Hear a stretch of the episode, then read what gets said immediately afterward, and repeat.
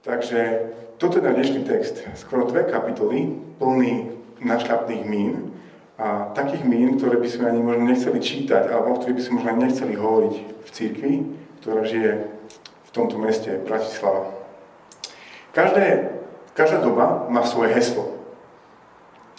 A heslo, ktoré nejak vystihuje tú dobu, v ktorej sa nachádzame, to dianie alebo tú náladu spoločnosti, a ktorá sa práve odohráva.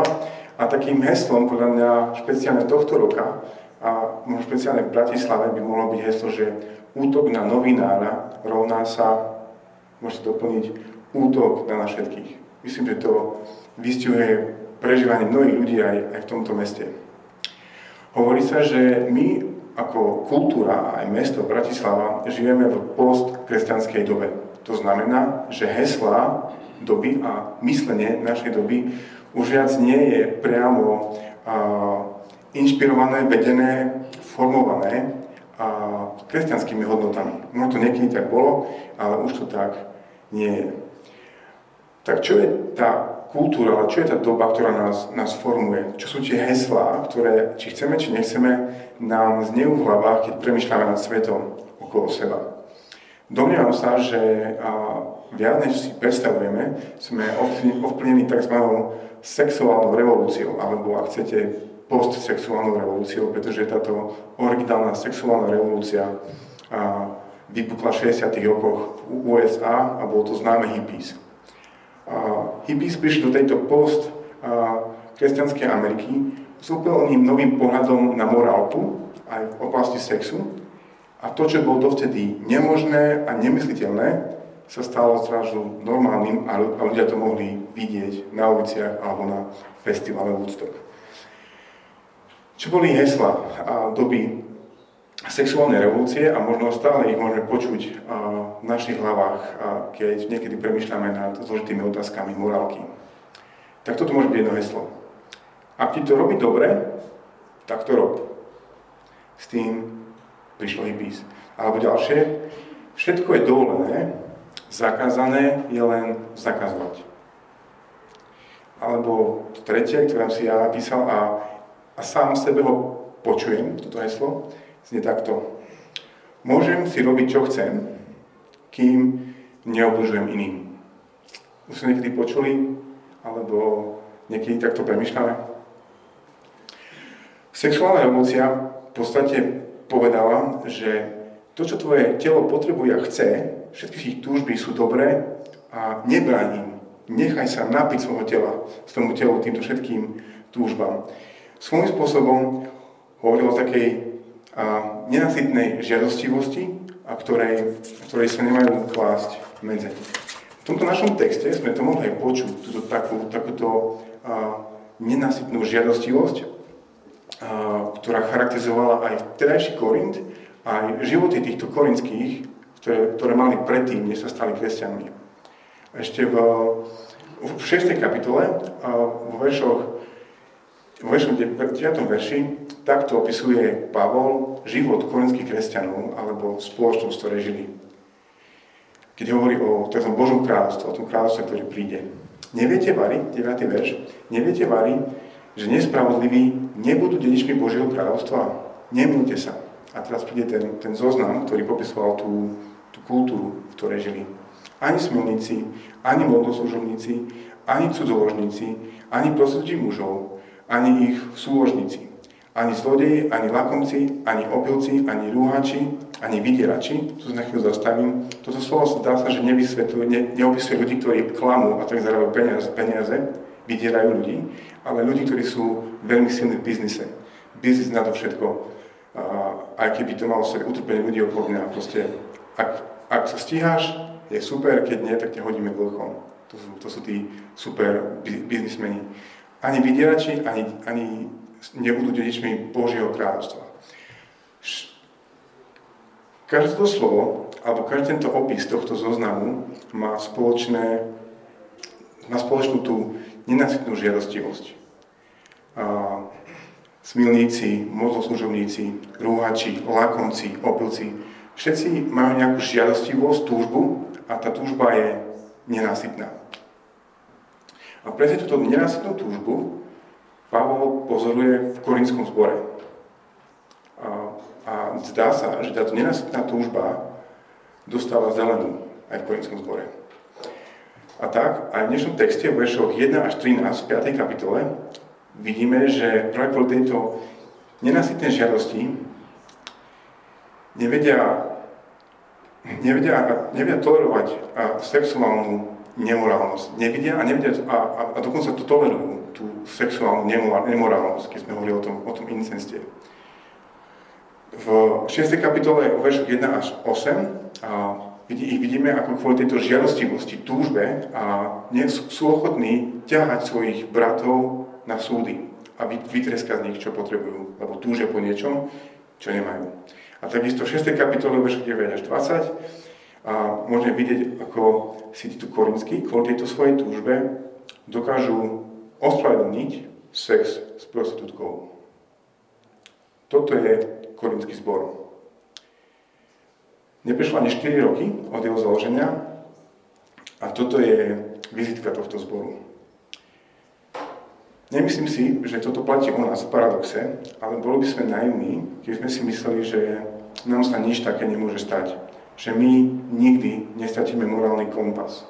Že my vždycky budeme vedieť, čo je dobré, čo je zlé a vždy budeme počúvať len hesla z nejakej Biblie, ktorá nám, nám tvaruje náš svetonázor.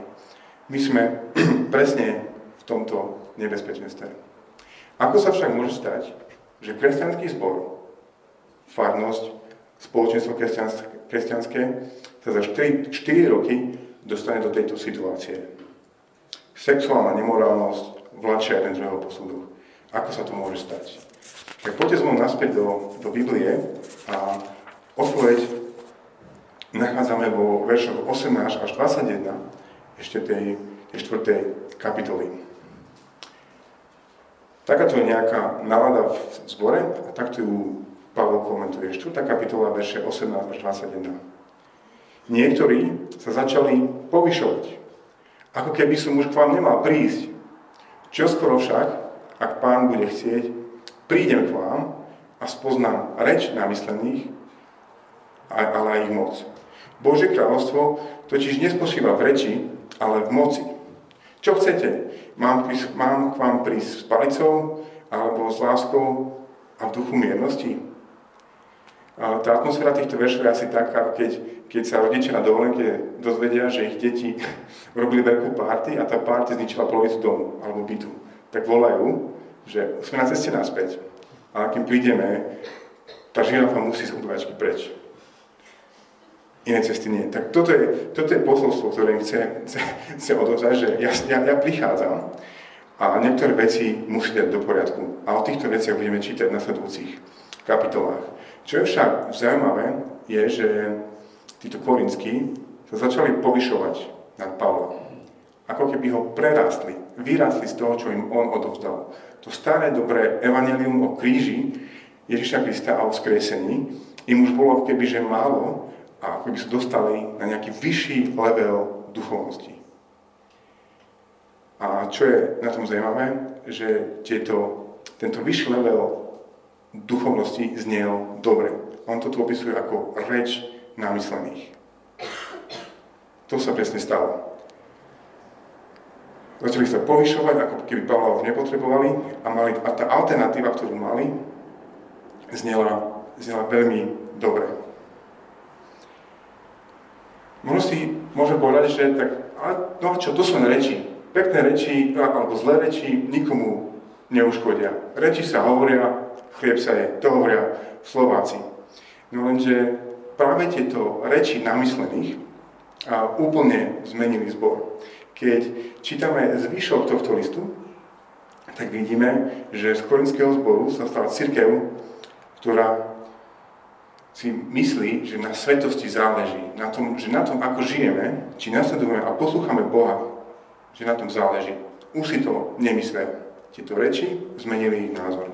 Tiež čítame o tom, ako sa z tohto spoločenstva stala skupina individualistov, ktorí proste len sedia v jednej miestnosti, ale každý kope sám do seba. Ja mám na to právo, ja to chcem, ja nezaujímam, čo si myslí ten vedľa mňa, ten môj brat alebo sestra. A konec koncov čítame o tom, že tieto pekné, ale bezmocné reči urobili z Golického zboru, církev, ktorá už nepočíta s väčšnosťou a skriesením. Prestali veriť v príbeh, ktorého sú súčasťou. Že nielen to, že boli zachránení Kristom cez jeho smrť a skriesenie, ale aj ich čaká skriesenie a to mení úplne všetko. Prestali veriť tomuto kráľovstvu, tomuto, tomuto príbehu a tomuto skrieseniu. My však vieme, že úplný, ale úplný opak je pravdou. Pavol aj v týchto veršoch hovorí o Božom kráľovstve. Mnohokrát, aj, celo, aj, aj, aj, aj, aj v celom liste. Ak nehovorí o Božom kráľovstve, hovorí o idei, idei Bo, Božieho obnoveného sveta, v ktorom Boh vládne. V tomto svete má svoj ľud, ktorý je svetý a ktorý žije úplne inak ako, ako okolitá kultúra. Sú alternatívou, príjemnou vôňou, riadia sa úplne inými ekonomickými, spoločenskými, sociálnymi alebo akýmikoľvek chcete a, a vzorcami správania. Sú proste iní. Ich spoločný život ukazuje na budúce kráľovstvo, ktoré príde. Že tak, ako my žijeme teraz, tak to raz bude, keď sa Ježiš vráti. Toto je církev a zdá sa, že títo korinskí na to úplne zabudli. Začali sa povyšovať a začali počúvať sladké, príjemné, dobre znejúce reči, z ktorých však nebola moc. Tak Pavol, ako dobrý rodič, lekár, pastier, píše list, v ktorom im prináša znovu to mocné evanelium o kríži a skriesení a začína rád radom aplikovať toto evanelium na každý z tých problémov, o ktorých budeme hovoriť teraz. Budem pripomínať, kým vlastne v Ježišovi sú, ako majú žiť ako Boží ľud a aká budúcnosť ich čaká a ako toto všetko mení ich pohľad na svet. Tak sa pozrieme do, tej prvej, do toho prvého problému, ktorý riešia. Sme v 5. kapitole a vo verši 1 čítame tieto slova. Dokonca počuť, že je medzi vami smilstvo. Smilstvo je taký terminus technicus pre, pre sex, ale pre sex mimo manželstva. Akýkoľvek sex mimo manželstva medzi mužom a ženou. Tak to je o nich počuť. A to také smilstvo, akého nie ani medzi pohanmi. Totiž, že niekto obcuje s manželkou svojho otca. Incest. To tam je, to som tam, to som dal. Neviem, či je ešte zvrátenejší príklad sexuálnej nemorálnosti, ako povedať, že niekto má sex s manželkou svojho otca. Vítajte v Korinskom zbore 4 roky od jeho založenia. Toto spôsobili pekné reči, pekné duchovné reči, ktoré však nemá nič spoločné s mocou Evanelia o kríži. To však nie je všetko. Tieto, tieto, tieto pekné reči sú niečo, čo oni, oni si medzi sebou hovoria. A namiesto toho, aby reagovali nejakým plačom na, na túto realitu medzi sebou, tak v druhom verši čítame o tom, že vy sa ešte vystatujete, chválite, nie aby ste radšej múčili. Toto hovorí, že vy sa ešte vystatujete. To, neznamená, to znamená, že nielen tí, ktorí toto robia, o tom hovoria s pýchou, že wow, pozrite, akú novú duchovnú slobodu som nadobudol v Ježišovi Kristovi, ale zdá sa, že celý spor sa tým chváli.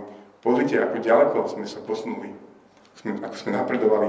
My už sme ďalej, ako ty, Pavel, vy sa ešte vystatujete.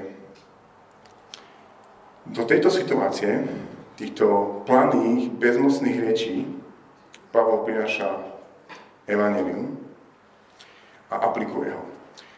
A úplne na konci tejto časti, o verši 13, čítame veľmi praktické a rázne riešenie, s ktorým Pavol prichádza ako, ako autorita. Odstránte zlého spomedzi seba. Verš 13. Odstránite veľmi technické slovo, ktoré vo svojom origináli v podstate hovorí o tom, že niečo zdvihnete od niekaľ a prenesiete inde a položíte tam. To znamená odstrániť. V duchovnom zmysle to znamená zdvihnúť niekoho z církvy a dať ho preč. Ak na církvi nezáleží, ak církev je len nejaký klub, tak to veľa neznamená. Môžete byť v klube, nemusíte byť v klube a môžete ísť do iného klubu.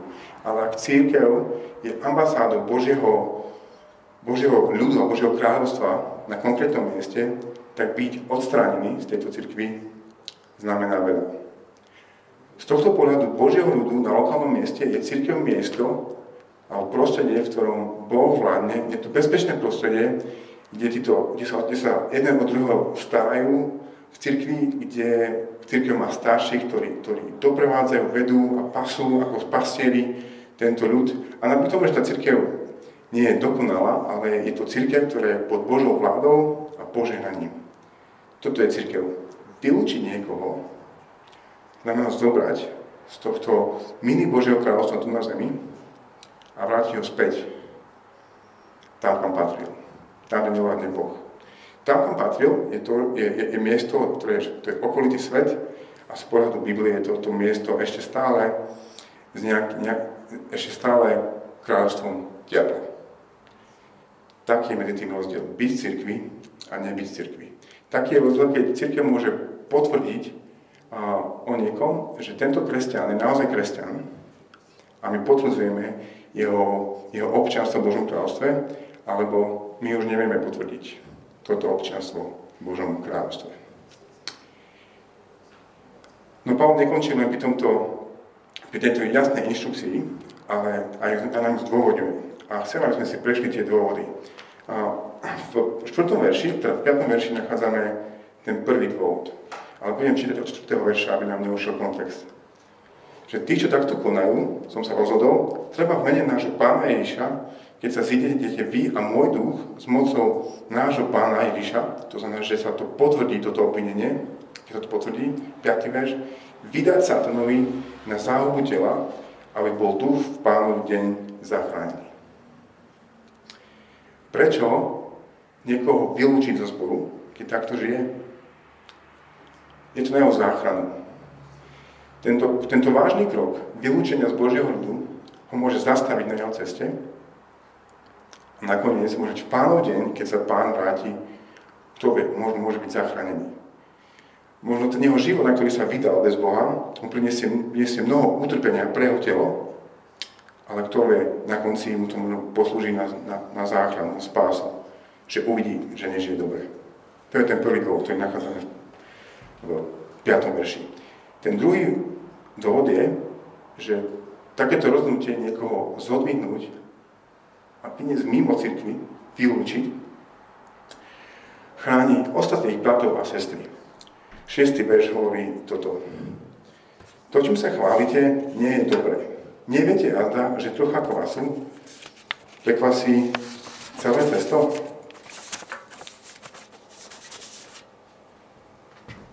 Takéto chlastanie a takýto životný štýl je nebezpečenstvom pre korinský zbor.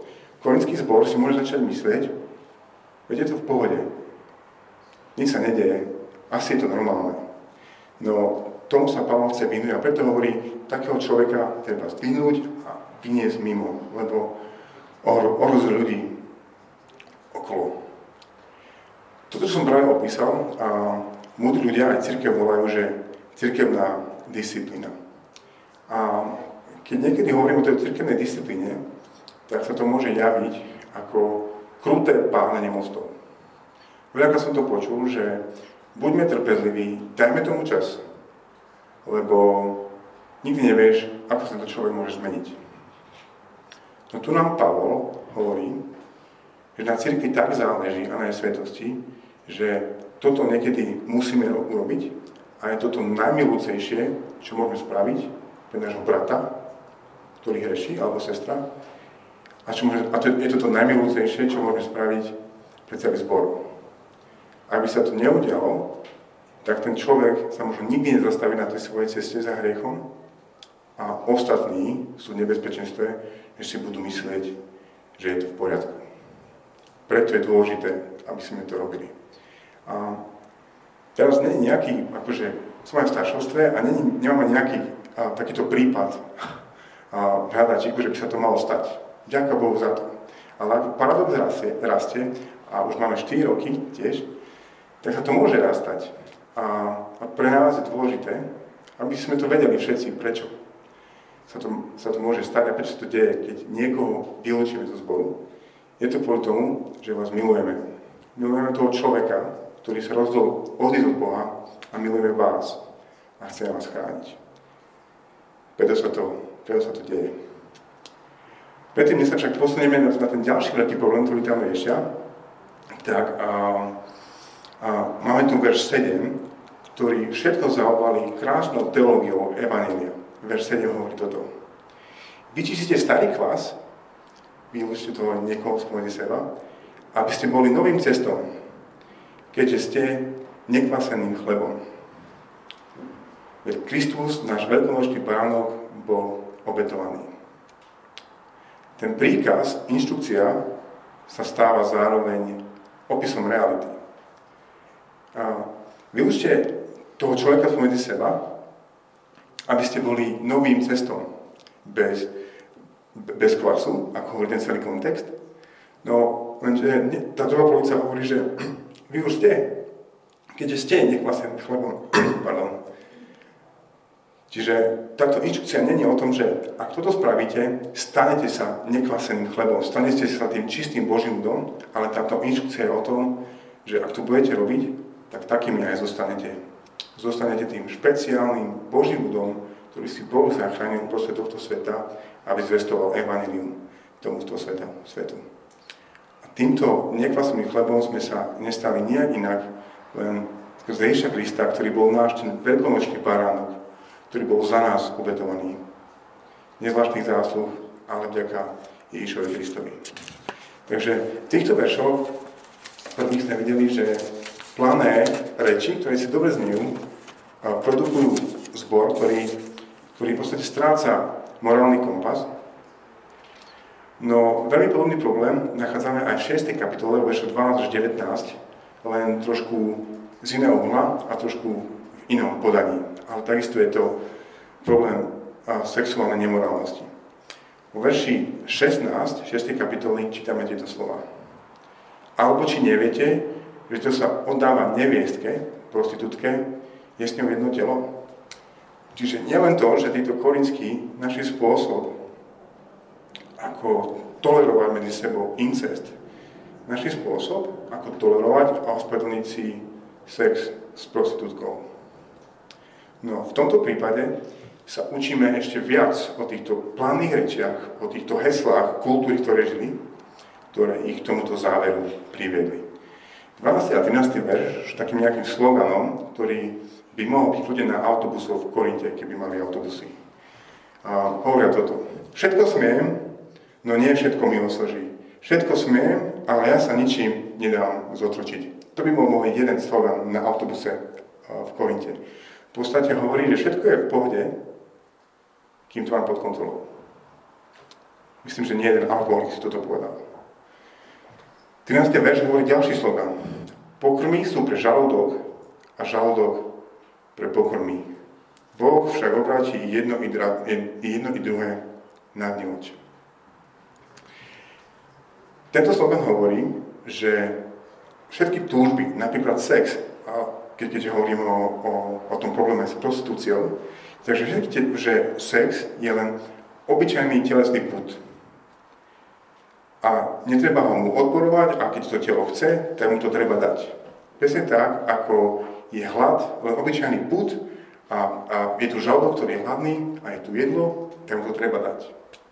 No a tak, ako, ako keď jedlo prejde žalúdkom a potom ide do kanálu, tak, je, tak na tom nezáleží, čo vlastne zjeme, tak presne tak je to aj, aj s našim telom, ktoré má síce tieto svoje pudy a túžby, a nakoniec zomrie, čiže je to úplne jedno, čo budeme robiť, môže sa kľudne akože oddať tomu. Toto bol slogan, ktorý, ktorý, ktorý sa po, povrával v Korinte. No a tento slogan spôsobil, že oni našli spôsob, ako ako tolerovať a aktívny sex s prostitútkou vo svojom, vo svojom strede. Aj do toho Pavel vstupuje a prináša moc evanielia, moc, moc úplne iných slov a chcete iných sloganov. A hneď ďalší verš hovorí zdevujúcu pravdu. Pokrmy sú pre žalúdok a žalúdok pre telo. Boh však oplatí i jedno, i druhé na hnev, čo sme počuli predtým, ale potom prichádza verš 13, pardon. No telo nie je pre smilstvo, je pre pána a pán pre telo. Poviem to ešte raz, lebo to je niečo, čo by mohlo byť na autobuse v Korinte alebo v Bratislave.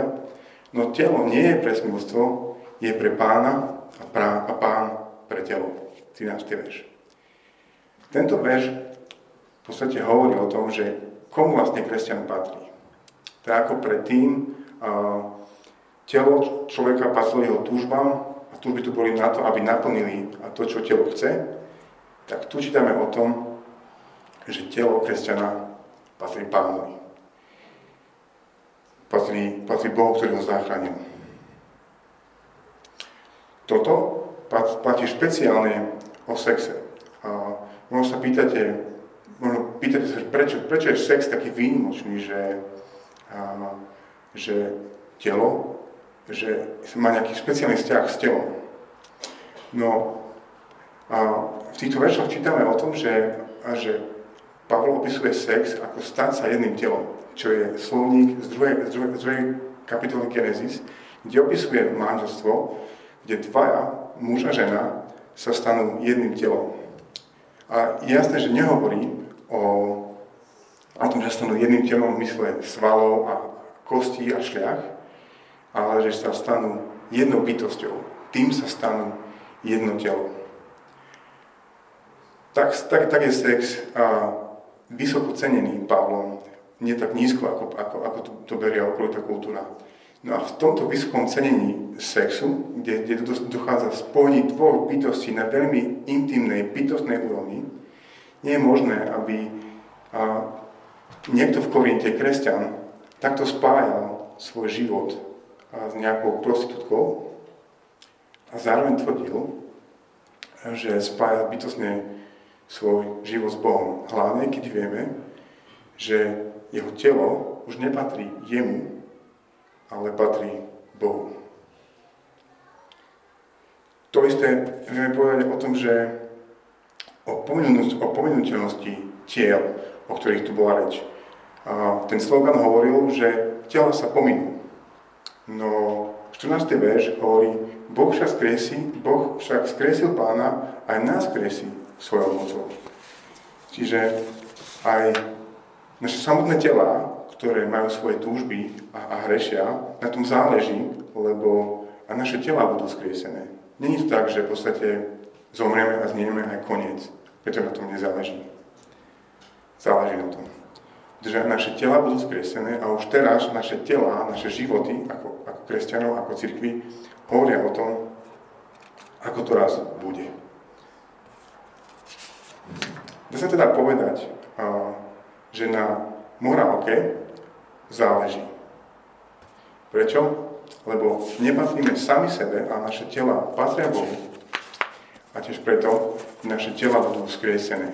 Záleží na tom, čo robíme so svojimi telami. Ten posledný tretí problém, o ktorom čítame v strede tohto textu, ktorý si prechádzame, hovorí o nesprávnom riešení konfliktov medzi nimi.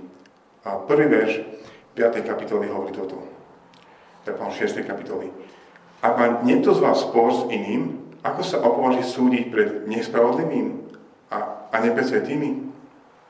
Očividne majú nejaké spory medzi sebou a rozhodli sa ich riešiť tak, že zoberú toho svojho blížneho kamoša, brata a sestru na súd a vyteskajú z neho, čo sa dá. Nenásytná žiadostivosť. Neviem veľa, že odkiaľ toto pochádza, aké sú plané reči, čo to, toto všetko spôsobili. No, no z celého listu Korintianom vieme, že Korinskí mali pocit, že na niektoré veci proste majú právo. Mám právo jesť meso obetované mozlám. Mám právo jesť počas večery pánovej to, čo chcem. Ak mám veľa, tak mám veľa, ak mám málo, mám málo. Toto bolo ich, ich presvedčenie, že mám právo a nemôžem sa kvôli ničo, nikomu obmedzovať. A to isté očividne mohli povedať aj o súdnych sporoch. Ja, ako Korintian, mám právo riešiť svoje, súd, svoje spory na súdoch a prečo by som to nemal robiť. Do toho prichádza Pavol v druhom verši s mocnou správou Evanília, že takto nie je. Druhý verš hovorí toto. Veď či neviete, že ste, že ste svety, veď či neviete, že svetí budú súdiť svet. Úplne šokujúca správa. Svety, kresťania, církev, korintiania budú raz súdiť svet. O tejto role kresťanov církvy súdiť svet čítame prvýkrát v Danielovi 7. kapitole, v tej, tej úžasnej kapitole, kapitole o niekom ako syn človeka, ktorý priniesie Božie kráľovstvo, ktoré bude navždy a nikto ho nepremôže. No súčasťou tejto 7. kapitoly je aj rozprávanie o tom, že církev bude s týmto kráľom kráľovať. 22. verš 7. kapitoly Daniela hovorí toto. Kým neprišiel starec dní, to bolo v tom videní, a dal právo svetým najvyššieho. Tento starec dní vo videní Boh dáva, dáva nejaké právo svetým najvyššieho. Keď čítame tú 7. kapitolu ďalej, v 27. verši čítame tieto slova. Môžete počúvať. Kráľovstvo však, kráľovstvo však vláda a moc nad kráľovstvami pod celým nebom bude odozdaná ľudu svetých najvyššieho.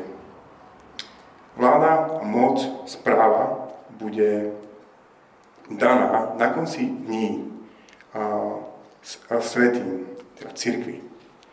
To sme my, ty aj, aj náš Boh. Toto je budúcnosť, ktorá nás čaká. A práve na tejto budúcnosti vo svetle Evangelia Pavol stavia to svoje vysvetlenie. Že vy, Korinskí, vy raz budete súdiť národy a vy neviete rozsúdiť spory medzi sebou. Mali by ste to vedieť. Evangelium, ten celý príbeh nám to hovorí, že by ste toho mali byť schopní. No vy nie ste. Tak mám pre nich veľmi praktickú radu. Vyberte si niekoho spomedzi seba, kto je schopný rozsúdiť vaše spory. Lebo to, čo robíte, nie je dobré. Je to vaša hamba, ľudia sa na to pozerajú a len to je vaša prehra, že sa súdite spolu. No, nerozumiete, že vy raz budete súdiť všetkých, dokonca anielov? Prečo neviete vyriešiť vaše malicherné spory? Církev vždy bola aj bude v nebezpečenstve, že uverí sloganom alebo hlasom, ktoré sa aj budú, ktoré sa aj budú snažiť presvedčiť o inej realite, než je realita ich evanília. Bude, budú vždy v nebezpečenstve ísť s prúdom a nie proti prúdu. Preto potrebujú znova a znova počuť evanílium v celej jeho šírke, aby si ho aplikovali na každú jednu oblasť to potrebuje aj paradox. Tak mám pre nás verš z konca 6. kapitoly, ktorý by sme sa možno mohli naučiť a ktorý by, nám by mohol sa stať tým sloganom pre ďalší týždeň. So, 6. kapitoly, 19. verš. A vari neviete, bratia a sestry v paradoxu, že nepatríte sebe, alebo že vaše telo je chrámom Svetého Ducha, ktorý u vás prebýva a ktorého máte od Boha. Boli ste draho vykúpení. Oslavujte teda Boha vo svojom tele.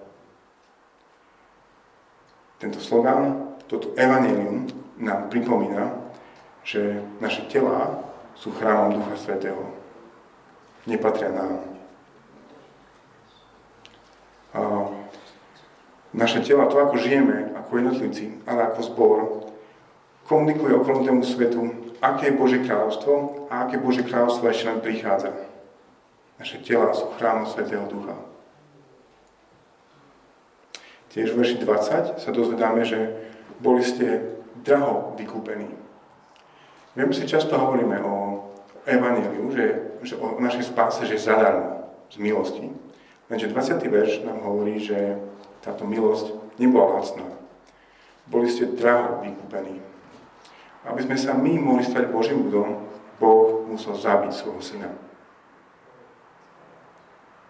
Naša milosť nebola lacná. Boli ste vykúpení. To už sa stalo. Vy už nepatríte sami sebe. Boli ste kúpení tým najdrahším, čo, čo, čo môže byť. Krvou Ježiša Krista. Tak čo teda s tým?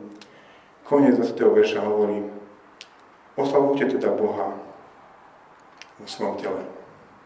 Žite inak. Utekajte od tých všetkých žiadostí a pokušení a žite sveto, lebo na svetosti ešte stále záleží. Napriek tomu, že okolitá kultúra a slovany našej kultúry tu v meste sa snažia hovoriť, že na svetosti a na tom, ako žijeme, až tak možno nezáleží, ale stále na tom záleží. Zvlášť na tom preto, lebo nepatríme sami sebe a my ako zbor komunikujeme celému svetu, že aké Božie kráľovstvo ešte nám prichádza a aké to je skvelé.